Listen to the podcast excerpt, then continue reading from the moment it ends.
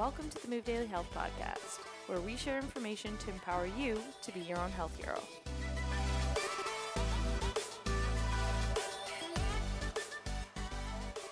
Welcome back to the Move Daily Health Podcast. We are season two, episode two, and today we are going to go into speaking a little bit more about what it actually means to listen to your body and understanding the cues that you get so that you can actually keep your body ha- happy and your health on track. So, this is about cultivating awareness. So, whether that's listening to your joints or your nervous system or your gut, your hunger cues, all of the above, listening to these and knowing what to do with those signals. So, last week we started to drip feed a little bit of this bodily awareness in by giving a little bit of homework. One being how to source a little bit more movement within your day, and the second to time your meals so you could actually sense how you felt after your meals instead of just eating and flying through the day. So today's episode, we're going to build a little bit on that, on cultivating awareness and how to identify when things go wrong versus when things go right, and trying to decipher any misleading cues that might be uh, there within. Um, and today, again, I'm sure Freya will give a few anecdotes about the EDS population being canaries in a coal mine, but the information discussed here today is for the population at large and is going to focus on those who would, those who would define themselves as being generally healthy. Okay? now, people can always find us at movewelldaily.com and on Instagram at move underscore daily underscore EDS. And I think I actually got that one right this time. All right, Freya, let's get started. Awesome, thanks, Dane. So, um, what we're trying to what we're trying to do in this podcast is give you some sort of idea towards what to listen to from the body because I know I'm stating the obvious, but the body doesn't give you a nice little email or text one day and say, "Hey, by the way, this is what I'm feeling right now." It doesn't have verbal cueing. So, what we can do is be better at sensing what these nonverbal cues are like throughout our entire system. And the point behind this isn't to become, you know, obsessive, but we should first of all know what our body's doing and how it's doing in order to help mitigate the severity of health events. So, we work with a lot of people who have encountered a health event, whether that is digestive distress or whether that is an injury or whether it's a sudden drop in in athletic performance. Whatever the reason is, there's always a, a trail that leads up to that, and it's a trail of bodily feedback leading up to the main event. A lot of people find themselves figuring out that trail by looking back in hindsight. So, what we're trying to do is spell out sort of what the feedback can be like from all of your systems in order to mitigate the severity of any sort of health event. We're obviously going to encounter them throughout our life um, because we're living creatures and life isn't like one smooth, you can mitigate everything. But you can gather a lot more info, reduce the severity of it, improve your ability to recover as a consequence of being really well connected. And uh, I know that Dane has had his own experiences with that. I think we all have. And injuries and, and illness can definitely lead to a lot of lessons. But if there's one thing that we can do with those lessons is also try to pass them on and impart them to other people in terms of what they can do for their systems before they are handed a list of like various pathologies for their body. Yeah, I mean, it's really the first line of defense is listening to your body and the cues therein. I mean, it's not a panacea, but when you pay attention, uh, it really helps because when all you do is outsource to doctors or to chiros or to trainers or even to like a very strict diet, then we lose control over our individual outcomes and it becomes really hard to understand what our body's saying because we get so locked into just, you know, letting other people solve our problems for us. Um, one of the big things is kind of blaming age as we get older, just saying it's normal to feel really tired all the time, or I feel like my back's really sore, or that I might be gaining a little bit of weight. And I mean, if you're in your 20s and your 30s and you're otherwise healthy, but you're saying you're in pain every day or something, there's a contraindication there. Like something is, is wrong. And I can, I hope you know that's not judgment because I can speak from experience because when I was 30, again, competing heavily for strongman, of course, I had a you know a sore knee at one point. I'm like, hey, I'm I just turned 30. That's normal. I lift heavy weights. Totally cool. And then this one over here decided, you know, you should probably just get that one looked at. And sure enough, there was a hole in my patella tendon. So it's like, yeah, maybe if I'd listened to those little things and not just written them off because I was physically active and getting a little bit older, I could have prevented that from happening in the first place. So, rule number one really is that the body changes over time. So, old habits, old workouts, old diets, very unlikely to serve you forever. And getting stuck in old rules for a changing body is what leads to health problems. So, aging itself is not the culprit, it's a lack of awareness and adaptation over time. And I remember uh, a couple of friends graduated from university. They they were three and two years older than me, and so they graduated from university, and both of them got jobs that were office based jobs. So one of them in particular went from like you know swimming, playing various intramural sports several times a week, walking to and from campus to an office job with a roughly one hour commute, and um, in a very short time period, he gained, he went from very, you know, athletic and healthy, uh, gained roughly 50 pounds and, and stated that he was just getting old. Now, this is somebody who's like 24. and the other one said something very similar, um, more on the side of like, oh, I'm just achy all the time because I'm old now. And that was, I mean, I laugh at it because, you know, we're, we're much beyond that in terms of age but there are these people in their mid 20s just dismissing things that then become precursors to really not feeling great in life and not being able to experience life fully when it is something that's within their control, right? So, um, and this is why we're delineating too between people who do have degenerative conditions, like my nana had MS, that follows a de- very different timeline.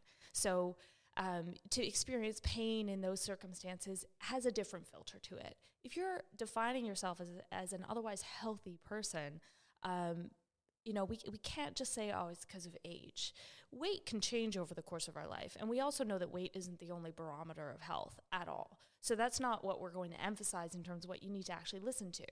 It's just that can be one of the feedback things, sure, but it's not the thing to listen to. And we'll get into that when it comes to nutrition. It's definitely not going to be our main uh, focus point at all.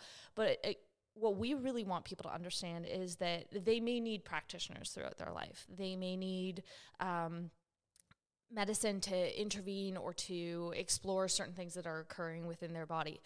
But they should be going into those appointments with eyes wide open and awareness, which also helps us communicate with our practitioners. If we know what our skin suit has inside it, and we know how those bits function, then when someone gives us a piece of paper that has a pathology on it that ends with ISIS or otis, we have a better conception of what that actually entails for our function going forward or how it may have come about. But if we walk in, and we've certainly worked with clients in this way, and I'll get into the movement piece uh, momentarily, where I've had clients come to me and they come with a folder all of these various things coming from imaging or blood work and so on. And the only things that they know about their body are the terms used to define pathologies. So it's that's all they know. And they're not even totally sure on some of that, but on what they actually mean but that's all they know about their system. They have no idea, you know, where muscles and ligaments and tendons all intersect and what a joint is supposed to be able to do. Like, is that a hinge joint? Is that one that's capable of rotation? No idea. But they have a laundry list of pathologies. And, and I think that as a patient, that's intimidating because your first introduction to your body was to be given a book of, uh, which is like the equivalent of English, English lit when you needed to learn the alphabet. So that's what we try to bridge the gap with is because pathologies can serve a very good purpose in terms of medicine and, and communication. But that's not the kind like it doesn't provide us as patients and clients with tools of what to listen to and what that actually means within their body so it c- they can be a little bit more overwhelming from a psycho-emotional standpoint just feeling like I'm not in control or in charge of what's happening to me. I don't know how this is supposed to work. And a lot of people, when they are when they haven't learned the alphabet and they're handed a bunch of English lit, they they go still. They start to develop fear of their systems, or they start to have a bit more of a fragility mindset of just, oh well, it's just you know, as you age, you fall apart. and, um, you know, we know a lot of people who are significantly older and they've they're doing really well. Like, you know, my mom lifts, runs, works, all these things. I'm not saying that everyone needs to be that way, but there is sufficient evidence in our world that we are, if you are in the generally healthy population, you are plastic until the day you die, which means you are adaptable. Does it mean that you should go compete in strongman at 70 years old Yes. when you never have before? Maybe not. There's always a filter, right? There's a, there is a tipping point, and we're all our own, as as our um, friend Cliff says, we're all our own unique snowflakes. But at the end of the day, you've got to learn, you know, what your snowflake is made of, and then also learn that you are adaptable based on your environment and your various inputs. And our next podcast will go into that a little bit more. know what your snowflake's made of. I really like that. That's great. but really, I Full of analogies today. but really, just to summarize that, I mean, like, you, you are more in control of your outcomes in your body than anyone else. Nobody else lives in your body. So you have to understand the rules of your body and what your body is saying to you. Because at the end of the day, what, we what we all should be trying to do is shortening that gap between our health span and our lifespan. Because when we have 10, 20, 30 years at the end of our lives where we're not totally coherent or physically we can't do anything, I mean, you speak to those people like that's miserable. That's not where you want to be. So we want to shorten that gap and starts by redefining what normal is when you are younger. Younger being 20s, 30s, 40s, 50s, 60s. Like that's younger. It's not old. and so you need to redefine normal and what aging is there. Um, and so we have to set this baseline for ourselves that makes sense. And that starts by asking why you are feeling a certain way. So, like, why am I always tired? Why does my energy always crash in the afternoon? Why is my weight changing? You know, why do I have mood swings? Why does my knee hurt? Why does my back hurt? But being curious about these things and then trying different strategies to actually manage those as opposed to just writing them off because you're a little bit older or, you know, I sprained my ankle when I was 12, so now that I'm 40, I got a bad ankle. It's like, well, let's, you know, we got some tools. We can probably work through that. Um, and I've kind of joked that I think the internet has kind of numbed us with its memes about, no, my, my low back is hurt, so ha ha ha, I'm old. It's like, damn, internet, no, it's not true. You're better than that. So I think that's uh, just what we're dealing with in these day and age. Yeah, it's normalized it, but without actually uh, empowering people. Like it's true, eighty percent, probably more of us in in our type of society, I should say, will experience a low back event. A high percentage of those people will experience multiple low back events, and um, you know th- that's a huge. Actually, just recently bought a new textbook on that because that is an ongoing struggle for medicine, for practitioners, for trainers to figure out how do we solve this. And a lot of it comes down to our environment and it comes down to a patient's education about their own body. And it also comes down to the fact that the human body wasn't necessarily built for our modern lifestyle and, and we do know that so yeah we invented things like the gym and we have recreational activities and those are all very very good things to do and um, by and large we that's why we also want people to just outsource movement naturally within their day maybe make it less convenient by taking two trips to get something from downstairs instead of one Resource movements in the day, not outsource. There you go. Resource it. Bring it back in.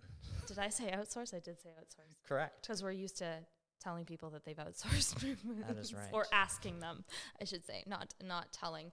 Um, so with within the body when it comes to the movement side of things i was asked probably about a decade ago uh, because i worked in a sports clinic. So i worked with a lot of people who got injured through training and training with coaches or, or trainers. And i was asked what do you think was the one thing that would prevent those people from being in the clinic? In a clinical setting, it meant that they had gotten hurt. They were seeing a physio, chiro, sports doc, and myself as their um, person to help them regain. We called it dynamic functional movement training. So to regain their their performance, meaning whatever they needed to to do in their life. And um, what I had answered at the time was why was that the the trainer had asked the client to do something or the client had made themselves do something without knowing why they were making that exercise prescription. So maybe the person wasn't actually qualified for it. Maybe there was no reason for them to actually do that. None of n- nothing about that exercise served the client. And so that gap, that why, that lack of why is why, no pun intended, people got hurt. In the last decade, I have rejigged that. That why is supremely important for coaches to know. It's it's very important for for people to know, like why you know when people uh, run and say they're running seven days a week and their knees hurt. I don't berate them and tell them, okay, you shouldn't run seven days a week. I say, okay, why are you running? Why do you think you need to run? What is it that you like about running? Why do you think you maybe shouldn't be running as much? And we have that discussion because if we can answer all the whys and then also all the why nots, we'll get we'll start getting into the bodily feedback.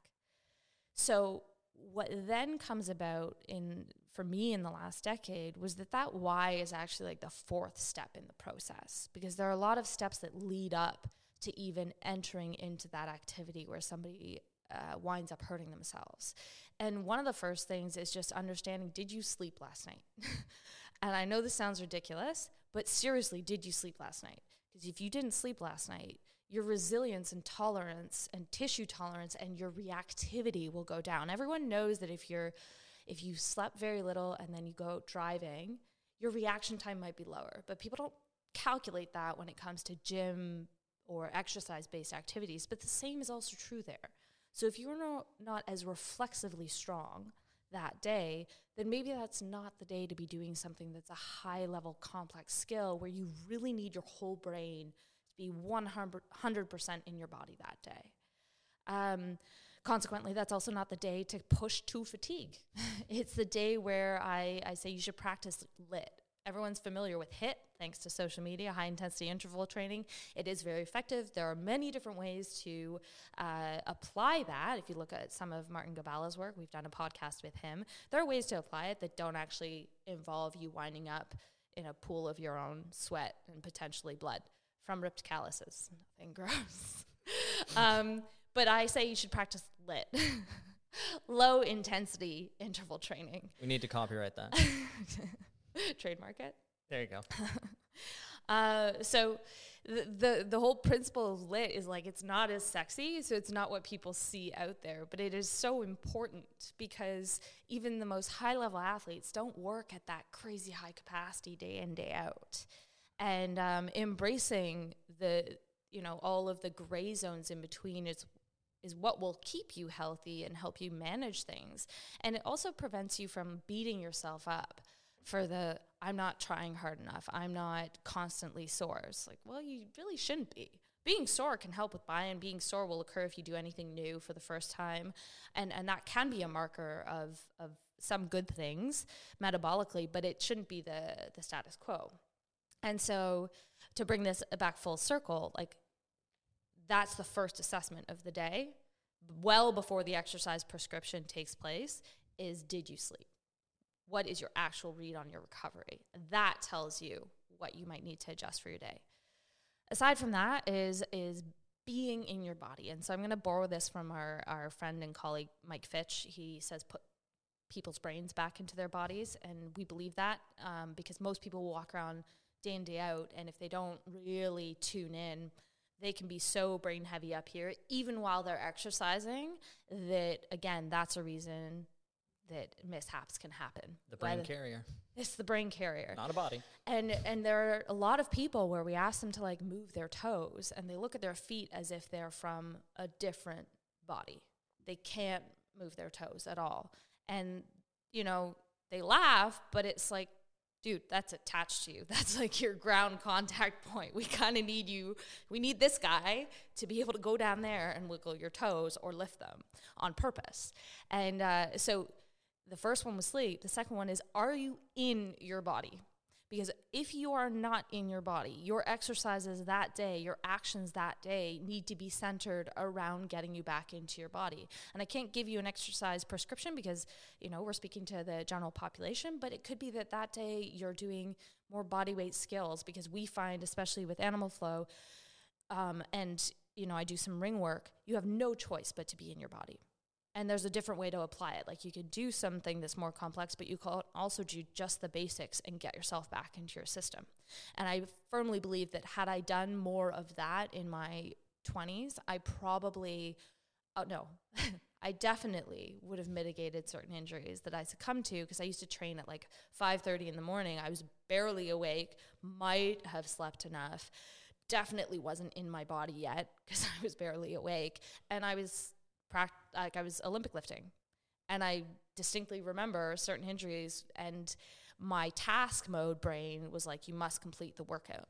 That is what the coach told you to do today. This is what you must do.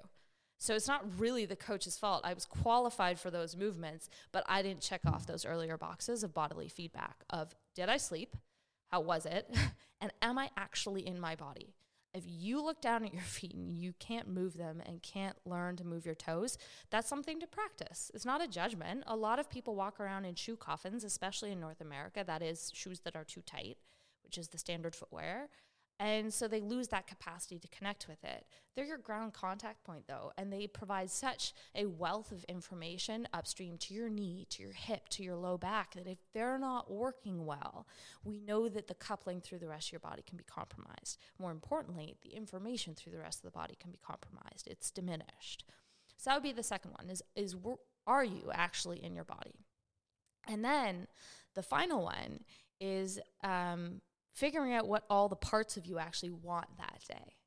So if you've listened to your body, you tuned into your body, you found what may be moving well, what isn't moving well, then you need to decide okay, if I am feeling really achy and I'm feeling really tight and I haven't been doing much, then the answer is A, you need to move.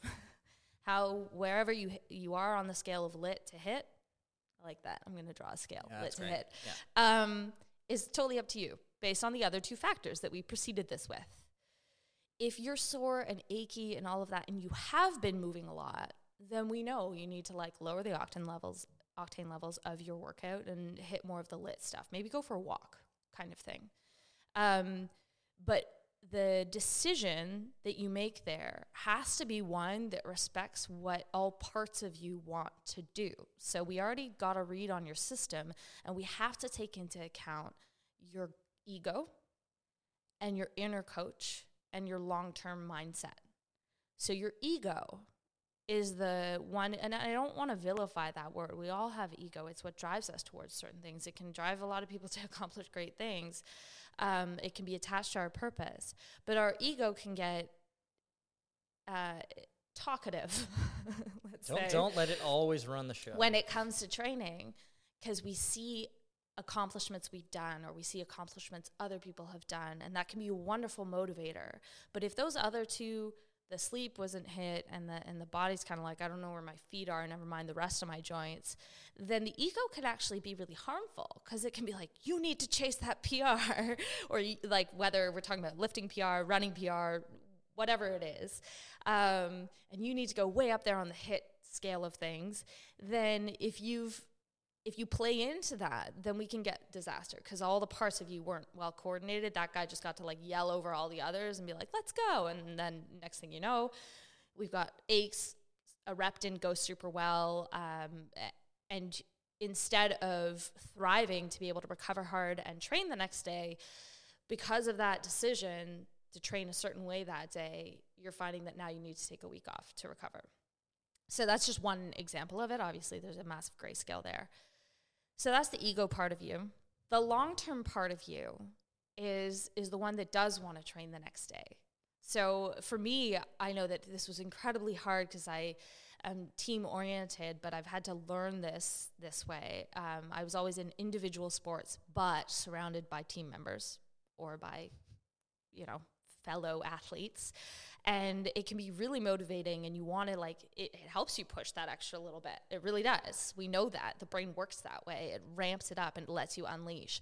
But i had to learn really hard to like tune into what i actually like what my body was actually saying that day and what my long-term mindset was saying is that if you push and you play with your colleagues right now for this very like these skills you will not be playing with them tomorrow and I've had to sit it out and it sucks and you know there's always the ego that gets in the way that's like telling you all sorts of negative things, but you have to sit with that and you have to like learn to have that dialogue between all your parts. And then there's the coach, the coaching mindset, and coaches need these too. coaches need coaches. Yes. Uh, the coach inside you is going to have a long term mindset, is also going to know what you need to do to, to like strive towards your next goal, and is going to meet somewhere in the middle of the ego and of the long term, right? So it's going to play into your wants but it's going to have the long term mindset as well. And if you put on a hat and it's like, what would your coach say? Meaning, what would anyone other than yourself say? And the coach would say, no, don't do that today, then that's definitely the one to listen to. So, or maybe they say you should, you can push a little more, have fun. Um, but that's just one example. And so, all of this full circle is where why is very important. Knowing your whys, knowing your why nots, crazy important in terms of um, exercise prescription, mitigating health events, which is all about what, like, that's what building awareness and cultivating curiosity about your system is about. I think I said about like five times. Sorry, guys. But uh, if we backtrack, what precedes all of that is did you sleep? What's your recovery like? Is that on point? Do you have you earned the right to push your system, or are you just going to dig further in that well? The second one is, are you in your body? And if you're in your body and you can feel your feet, you can start to trace through your whole body, do a body scan, then what does your body actually say to you that day in terms of what you had planned? Is it on point or do you need to walk it back? And then the third one is is that inner dialogue, coaching mindset, your ego, respecting where it wants to go, respecting the fact that it is going to respond heavily to outside influences. Um, and then, in addition to that, the long term mindset do you want to train tomorrow? And one of the key things that people often listen to is is pain. That's the first, and this isn't the podcast about pain because that's a massive one to dissect, and that'll be for some other day. But oftentimes, people have skipped through all those stages.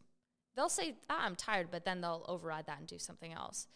So they wait until pain gives them a signal that, oh shit, I should have been paying attention. If you're experiencing pain, it didn't, that's like the straw that broke the camel's back. And it might mean that like you jammed a finger on a bar, or it might mean that you like sprained an ankle landing a jump oddly, uh, or it might be something much worse. But suffice it to say, that's kind of like the end of where there were red flags, and we can catch a lot of those if we pay attention to those steps beforehand and listen to what the bodily system is about. And um, when it comes to when it comes to toughness, I know a lot of people are like, oh, but you have to push and like push through things to to build toughness and resilience. And I'll agree and disagree with that. Yeah, we do need mental toughness, and in by and large these days, in much of our society, we build we can build some of that like uh, awareness of our own resilience through training. Like we can realize, hey, I'm actually capable of more than I thought I was, which is awesome. And I think that that's really important. It also helps people feel confident in their bodies, in themselves, and in their self agency as they go go through life. And then there's that really fine line between having that toughness and and um, being able to push. I think that you can do all of that while still respecting everything I've already laid out about your body's feedback and status. And then there's this like little fine line, and it's so easy to jump right over into the ball pit of stupidity. It's just like, whoop, there we go. and and usually, and I'm saying that as someone who's done that, where I was training with someone who's like way stronger than me, and I have this vivid memory. I had some ribs that were dislocated, and she's like, "Let's do overhead squats," and I was good at those, and I loved those, and I was like, "Oh yeah, I can do those with dislocated ribs."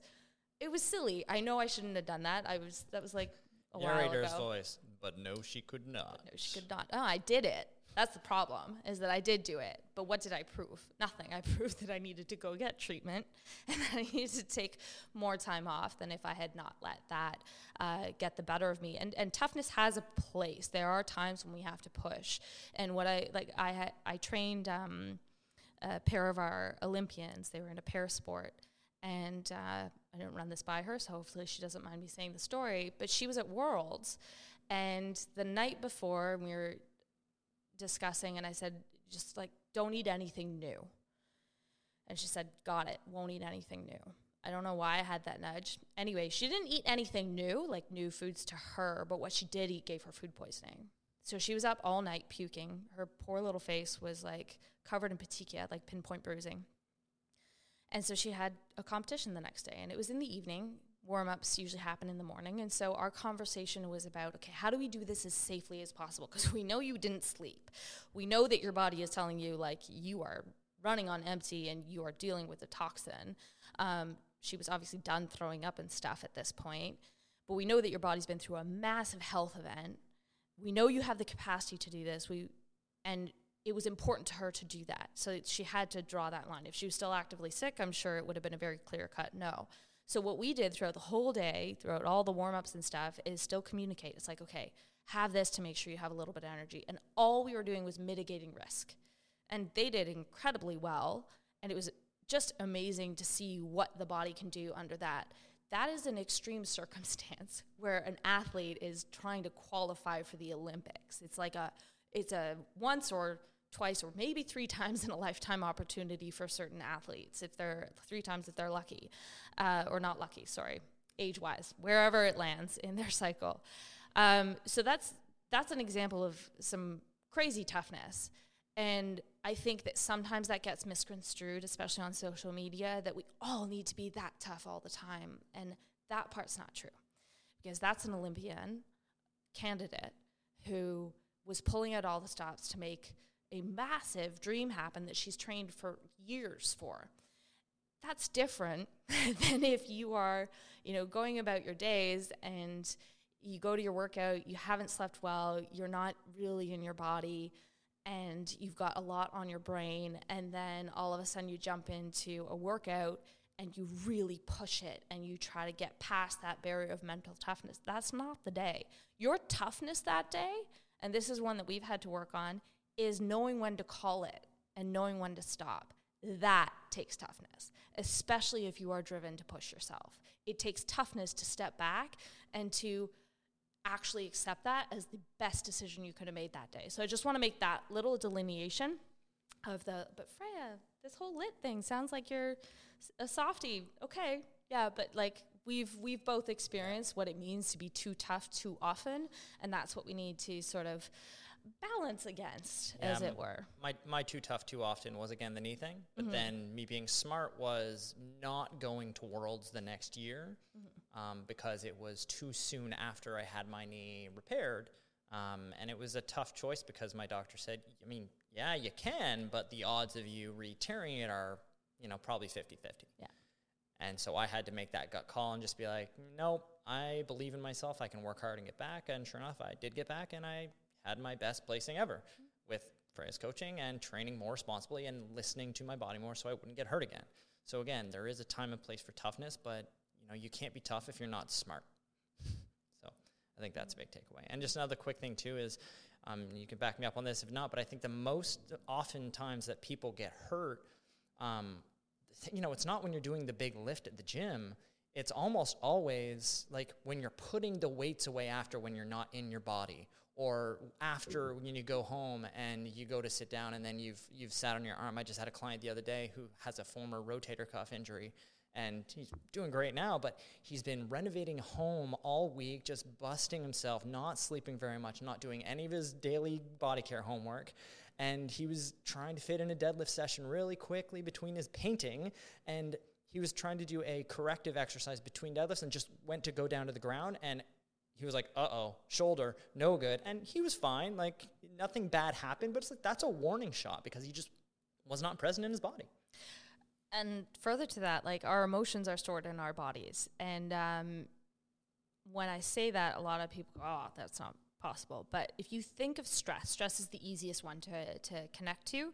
Uh, if you think of a really stressful event where you'll be really heavily, heavily, sorry, I can't speak today, in your brain, and out of your body. It usually isn't until that stressful event has started to lower that then you become aware of all the tension. Your neck hurts, you've got headaches, your shoulders are like rigid, your hips hurt. Maybe you go for a massage and all of a sudden, you, because someone's actually bringing life back to your tissue, you're aware of how rough they are, how tough they are. And that's just because stress can, uh, the adrenaline, adrenaline of it, again, can't speak, tongue is like on a different You're planet. doing great. Thanks. um, again, the adrenaline of it all m- will reduce our our sensation. And it does that for a reason because we need to go and like run through things. So if you're sitting and you're a ball of stress and you haven't moved regularly, you need to start moving because that's the way that your body is actually hardwired to want to process those things so that it doesn't become a massive knot of tissue. And when I say moving, that means go for a walk for 20 to 30 minutes. That is by and large one of the best things you can do to mitigate that stress response. If you feel like you need to sprint because you're that stressed that you're kind of in fight or flight, if you're qualified to sprint, go for it. Add in some bursts and sprints. You will feel miles better, but more importantly, your body will have processed that tension and emotion instead of just storing it and becoming a gradual, like, cinder block. The same is true with anxiety. So I go right back to what I said before. If you're feeling crummy, you're feeling rigid, you haven't moved much, go move. Wherever it lies on your scale and wherever it lands within the parameters I set out before on sleep if you're moving a ton and now you're trying to add more, more, more, um, when you're already crazy stressed, you need to like lower that dial a lot. And again, go for a walk. Uh, the number of people who don't walk these days um, because they don't have to, because life is convenient, is really high. And that brings us full circle back to the back pain because that's one of the easiest ways to help mitigate it is to make sure that you're walking every day, swinging your arms, not looking down at your phone. Yep, absolutely. And uh, in case you haven't noticed, there is a lot of nuance to listening to your body. And I think that's a great segue into the nutrition side of things, where welcome to Nuance City because it is, look, listening to your body when it comes to nutrition is, is very hard, especially nowadays. And that's because if you look at our food environment, we are surrounded by ultra processed, super delicious foods, and most of us are under a ton of stress, and a lot of us aren't sleeping enough. So we're in this kind of perfect environment to always be triggered to eat something when we're not actually hungry, and it's uh, it's a really tough environment. If we go back in the day, I mean, wake up, have some food to prep for the day, do some physical labor typically, stop when you were tired to eat more food, go back to work, eat dinner, go to sleep, and then repeat that cycle. So back in the day when we didn't have all these delicious foods around and we did more actual physical work and all of us cooked our own food, we had a lot more movement sourced into the day and making food choices was a lot more simple. We got a lot of actual signals from the body rather than just noise. And there's a lot of noise these days. So in today's world, hunger cues are they're the really big one that kind of throws people off. So there's two things to hunger cues, and that is one, hunger cues are trained. That's the first foremost thing that people need to understand. So if you eat at a certain time every single day, you're going to get a hunger cue at that time every single day. So if you're somebody who's trying to change your diet, maybe trying to eat less because you're trying to lose a little bit of weight, but you're constantly craving a snack mid morning or mid afternoon, that's usually just noise because you've trained yourself to need something then, and your brain's saying, hey, we typically eat now, why aren't you eating? The other piece to hunger that's really kind of confusing is that hunger and cravings get really easily confused. And so the general rule for this is very simple high level stuff is if you haven't eaten in several hours or you haven't eaten yet today, you are probably hungry. you should probably eat food. Um, so several hours is what the body is equipped to handle between full meals. Now, after that general rule, again, if you're hungry between those meals, remember, hunger is trained, as I just said. So snacks are not necessary, and I always love pointing out. So if you take a human being who has 10% body fat, and so that's somebody who typically you can visibly see their abs, they'll have something like 30,000 calories worth of energy right on their body. So probably don't need to snack between meals. You've got enough on your body to last you between meals. And so if you're constantly snacking, you're basically training the body to always need exogenous inputs and to never have to use what it's got on the body. So that's a really important thing to remember to decipher the is it a craving or is it hunger? If it's only been 2 hours, you're probably not hungry unless you ate like a peanut. so again, there's nuance to this. Now, when it comes to hunger and cues and cravings, to just kind of help you sift through all of that, here are some of the questions that I would have you ask. So, first of all, if it's earlier in the day, did you have breakfast, first and foremost? Because if you didn't have breakfast, yes, you should probably go and eat breakfast. Now, I'm not to I'm not to say anything negative about intermittent fasting. Intermittent fasting has a place. Uh, we wrote a circadian uh, rhythms blog that speaks to that and how you can use intermittent fasting appropriately. Um, but if you skip breakfast, and some people just take this as a nutrition strategy, if you skip breakfast, you're typically going to start to blunt your hunger signals through the morning because, again, you train your body. But the body's actually really smart and it's going to trigger you to eat more later in the day. So you're going to get more advanced hunger cues later in the day because you ate less earlier in the day. So again, this is all coming back to what you have trained the body to do. So when you take some of these more extreme nutrition uh, strategies, they can really confuse the signals that your body typically would give to you. So again, one of those questions is, did you eat breakfast? And that'll give you kind of a little bit of insight of, am I hungry or do I have a craving? Now, if you did eat breakfast, did you eat real food or did you eat processed food? Because if you ate ultra processed food and didn't have very much protein, didn't have any vegetables or berries or something that's going to give you true satiation cues and hunger cues, then you could get hungry really, really quick after that breakfast meal. So if you didn't eat real food, you're not going to get a firm signal. It's going to be, again, noise. So that protein, I we just wrote a blog on protein as well. Go to the blog and check out the protein blog there. But it is very important giving you these very regular and um, on point hunger and satisfaction cues.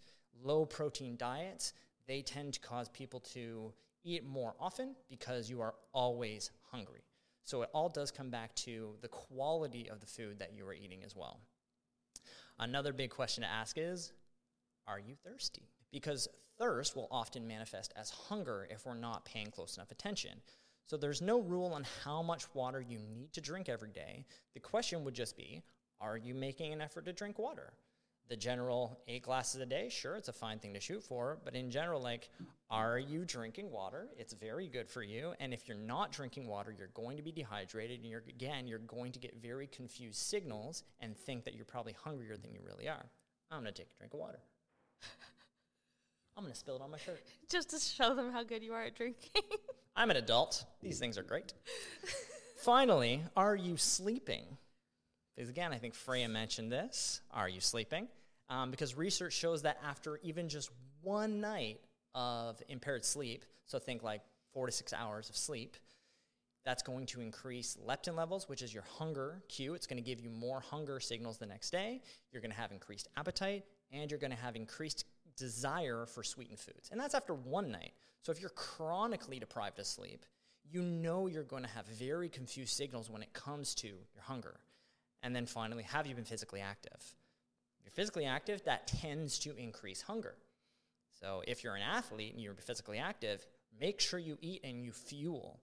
This is something, this is actually a big problem in young athletes, especially young female athletes these days, will not fuel enough for their activity because they're trying to split a fine line between that body composition and that performance. And that can lead to a lot of issues there. Um, so these are all the things that I would have you think about if you're confused. And this kind of paints a picture. Um, a lot of adults, you know, they're super busy. They're going to skip breakfast because they're busy. They're going to eat something processed because they're on the go. They're not drinking water because they're too busy to drink water. And now they're not sleeping at night because they've got too much stuff going on. Oh, no time for a workout, not physically active. All those signals that their body would typically give them are now very confused. They're very noisy. So, again, if you take a picture of all these questions, it can give you a lot more control over what your body, excuse me, what your body is truly telling you. Now, the one place where again nuance jumps in is if you're trying to lose weight. And again, this is a very specific, um, specific goal, but it is a very common goal these days.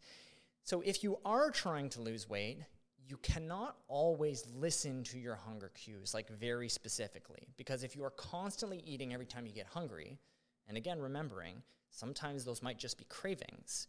If you're constantly eating just to always you know resolve that concern you're never going to tell your body hey burn off what you have. So do have to remember you train you can train your hunger signals and you do need to break old habits if you are trying to lose weight. So this is a huge mental barrier for a lot of people who are trying to lose weight because they're so caught in that typically I would say mid-morning and late afternoon that snack that a lot of people want or after dinner where they've trained that pattern so much that it's so heavy and if you're stressed out or you're not sleeping enough that signal or noisy signal really is hard to ignore. And then that one or two or three little extra binge moments through the week that's going to stop your, your results dead in the tracks. So remembering if you're trying to lose weight hunger is not an emergency and hunger cues are trained. And then go back up to those questions I just asked to, to remind yourself like, are these hunger cues or are these cravings? Because if you're thirsty, maybe it's not drinking water and you are going to eat more just because you're not drinking enough water. So go back to those questions that I just asked and make you can make your life a lot easier by trying to get regular sleep, by eating real food and protein, by staying hydrated, and all those things. And so if I just kind of go back to that younger population that tends to, you know, fall into the trap of trying to be athletic, trying to lose weight, some of the other signals that you can get from the body that are going to tell you you might need to eat more are for example, are you lightheaded? Are you dizzy? Can you not focus? You probably need to eat a little bit more. Can't sleep at night or you're waking in the middle of the night and this is for so this is any age. If that is what's happening, your cortisol or your stress hormones are probably off, which generally means you're not eating enough. So if those sleep habits are, are off and you're waking up in the night, again, that's another signal to say maybe you should be eating more throughout your days. Constipation, it's another huge signal that the body sends to you when you're if you're not eating enough or especially if you're not drinking enough water. And again, not drinking enough water is going to affect the diet. So if you're constipated, first and foremost, I think Freya and I would agree that increasing your water and walking more would actually be the two biggest things that can help with constipation. Just because walking, uh, the mo- rhythmic movement of the hips will actually help the peristalsis of the gut and that rhythmic movement to push things through. But if water and walking are right on point, then really check in to see if you're eating enough food, period. Don't just default to fiber. Look at what are you doing with the diet because that's going to have a really big input there too. Uh, if you're bloated after meals is another one. If you're bloated, try and eat a little bit more slowly. Generally, people are eating stressed, they're eating rushed. Or if you're rapidly overeating food, that's another one you can get to. Or if you're going too long between meals. But bloating is another one where try and slow things down and then just investigate like how long am I going between meals, how often am I eating, and that can help resolve that as well. Um, for women, what's happening with your cycle? If your cycle has disappeared or if it's becoming longer and longer and longer, and maybe if it's getting more painful, that's another huge indicator that something is going wrong with what you're doing day to day. So, again, that can be diet, that can be are you drinking enough water, it can just exercise versus food, if that's off. But again, that's not a normal thing to become amenorrheic. A lot of young women athletes do become amenorrheic, again, trying to draw that fine line. But if you look at all the research on that, the best performing female athletes are the one who maintain their period and do not push it to that level where now they're losing uh, they're losing performance and losing their period. Uh, headaches are another huge one. If you have a headache, you're almost surely either dehydrated or it's time to eat, um, or you've just been having way too much caffeine. So definitely check in on the caffeine because that'll get you too. Uh, and finally, energy crashes and mood swings pay attention it's not normal to have energy that just crashes especially like within an like half an hour hour after a meal that is not a normal thing to have your energy totally crash or if mid-afternoon you're constantly dipping down it's really not a normal thing to feel totally like trash at those times of the day and and rapid mood swings if you're irritable and your mood's all over the place what kind of foods are you eating? Like, check into that. Are you eating real food or is it more processed or eating on the go? You're running around and see if it is enough food. All of these questions, again, it's redefining like what is normal, what is the baseline. Because if you just write these things off as they're just a normal thing that we all deal with because we're busy, then you're not going to look into them. But they're not normal. if you're trying to be healthy, you need to look into those things. And I just want to make one last thing on protein here. Again, why it's so important is it is important for hormone production, for neurotransmitter production. So if you don't have enough real food or protein, you're going to lose control of your mood and of your appetite and all of these things just because you don't have enough real food in the system. So again, all your signals just become noise. And fitness has normalized super lean and super skinny. And that's where some people happily and healthily sit, but it is a very inaccurate representation of the population. Like some people are there, but it's it's not normal to be super lean and shredded all the time and super skinny. You need to put your body first, understand what your lifestyle is, and check in with your reasons behind chasing super leanness if this is something that's constantly having you um, kind of fluctuate up and down with those things. Um, and then the other thing is just how we measure our, our, our hunger and our, our body composition is generally the scale. And again, the scale is very misleading because it only tells you your gravitational pull.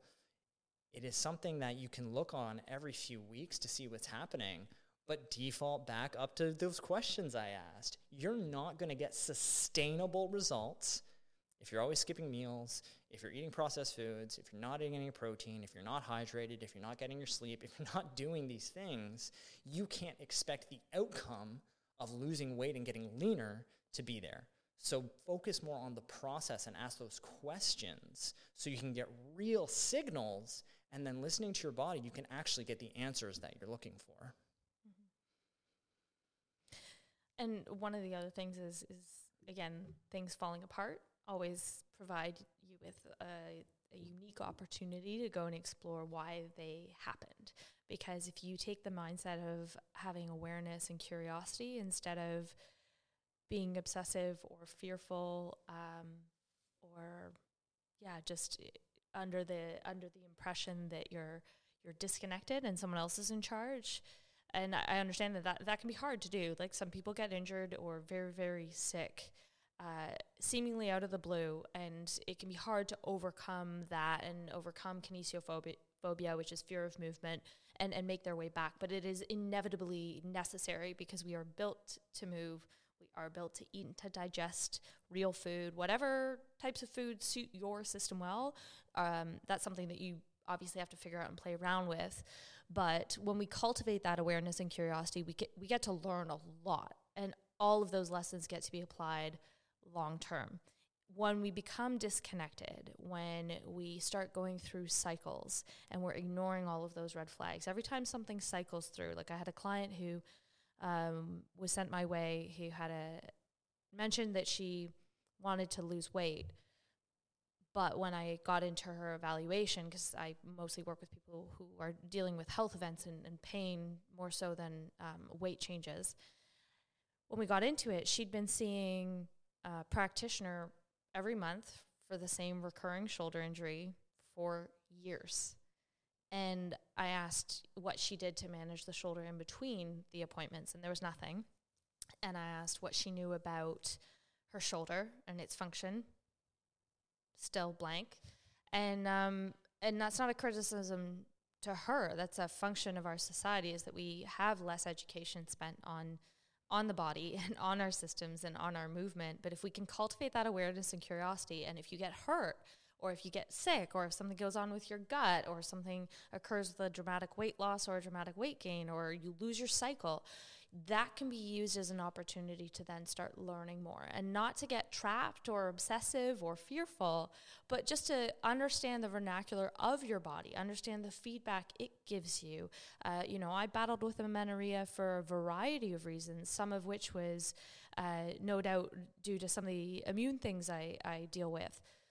But it became this thing where I had to learn okay, I knew this wasn't normal. I knew all about human physiology and I was like this isn't right. I need to figure it out. And it took me like a decade to fig- figure it out meaning establish something normal. But you you can do that. It's when we just ignore that and we think oh you know what? I'm 32 and I'm over the cusp of 30 therefore I'm just going to start feeling like shit. I, I don't actually think that's accurate especially if you are part of the general healthy population. I don't think that's an I don't think that's fair. you have so much life ahead of you that's not fair. And I've seen some remarkable changes in people in their 70s and 80s where I'm just like, mm, anyone who's young, who's part of that general population, you're not allowed. we Way don't have young. that excuse because I have young. seen some amazing changes in in people who are in uh, their their 70s and 80s. I haven't had the opportunity to train more than one 90 year old, so I, I can't speak for that generation or sorry that decade. But I've seen some amazing changes, and you know these aren't people who are former pro athletes, so we can't say that you know they're banking on something that developed when they were young. These are people picking up for some of them fitness for the first time and and really truly tuning into themselves. So we always have the opportunity. We always have uh, the ability, and it doesn't mean you need to overhaul haul your life. Last week, the homework on the movement side of things, um, and I know we'll get into homework a little bit more, but w- was to see what movement you can source naturally within your day. And you know, on top of that, I'll encourage that you encourage you to to start checking in. What was your sleep? Are you in your body? Can you lift your toes independently? Um, as one example. And then can you make decisions around that in accordance with what your system is telling you? And if we accept that, you know, when you're young and you're you're experiencing this like ache and stuff, accept that you can probably do something about it. And you can consult a practitioner, you can s- consult whoever you need to do, but they should be able to teach you the tools because you are ultimately in charge. You're going to be the best detective at figuring out what allows you to thrive 100%. So that was some great movement homework that you just gave. But now I'm going to go into the nutrition homework. And last week for the nutrition homework, we had you go to the website and download a meal timing tracker so that you could get a little bit of a handle on the time of your meals and how that made you feel. So we're going to repurpose that sheet. You can continue using that. And this week, the next step is just to add into that information what did I eat? I know, very, very out there, complex stuff. Now, the easiest way for people to track this, I find personally, and this is what I use in my practice, is just to take pictures of the things that you eat. So you don't need a fancy app or anything. You literally just need a phone, and most people have a phone in their pockets all the time. So just snap a quick picture of anything that you eat, and guess what? That's also time stamped. Bonus helps you with your time tracker. And if you actually want a fancier app, you can download. It's called 8 ATE, the 8 app. Um, this is the one that I use with my clients, and it actually just stores all your photos in a nice, fa- in a nice, succinct little place. You can see all your pictures on one screen. Um, but this is a way now you can start pairing up the what did I eat with the timing and everything else to really get a better handle on your outcomes, meaning how did you feel after the meals. Now, again, that tracker can be downloaded on our website. We will put that into the show notes. Um, but you can go to our shop and use the code Time Meals. Again, T I M E M E A L S, all capital letters, and uh, download that time tracker and uh, move forward with the homework. Awesome. And uh, last but not least, we usually leave you with a book recommendation. So, this book recommendation is called Successful Aging by Daniel Levitin, who is a neuroscientist. Hopefully, I didn't screw that up. But Successful Aging, uh, it has a whole bunch of different pieces to it in the sense that you don't have to read it front to back. You can literally go pick a section that discusses a topic that you think you want to dive into. And he really is shedding new light on the fact that we are living we're living well into our 80s, generally speaking, in this country at least. I don't know the stats for everywhere. And the gap between when we are functional to when we leave this planet, make the trip as we call it, is, is quite large. There, there are a couple decades. And again, some of it comes back to the belief that, oh, you're over the hill and you're in decline, instead of realizing that there are actually some amazing things that people uh, can do and explore and learn within their last couple of decades uh, of life. And um, anyway, I think that it's a good book for people of any age to read, really. Also, because sometimes there's a degree of ageism in younger people. Oh, yeah. Um, uh, starts at random times, you know. I, I mean, I get it. One of my clients' five year olds asked if, uh, when we said he could lift something, he said, no, by then my dad will be dead.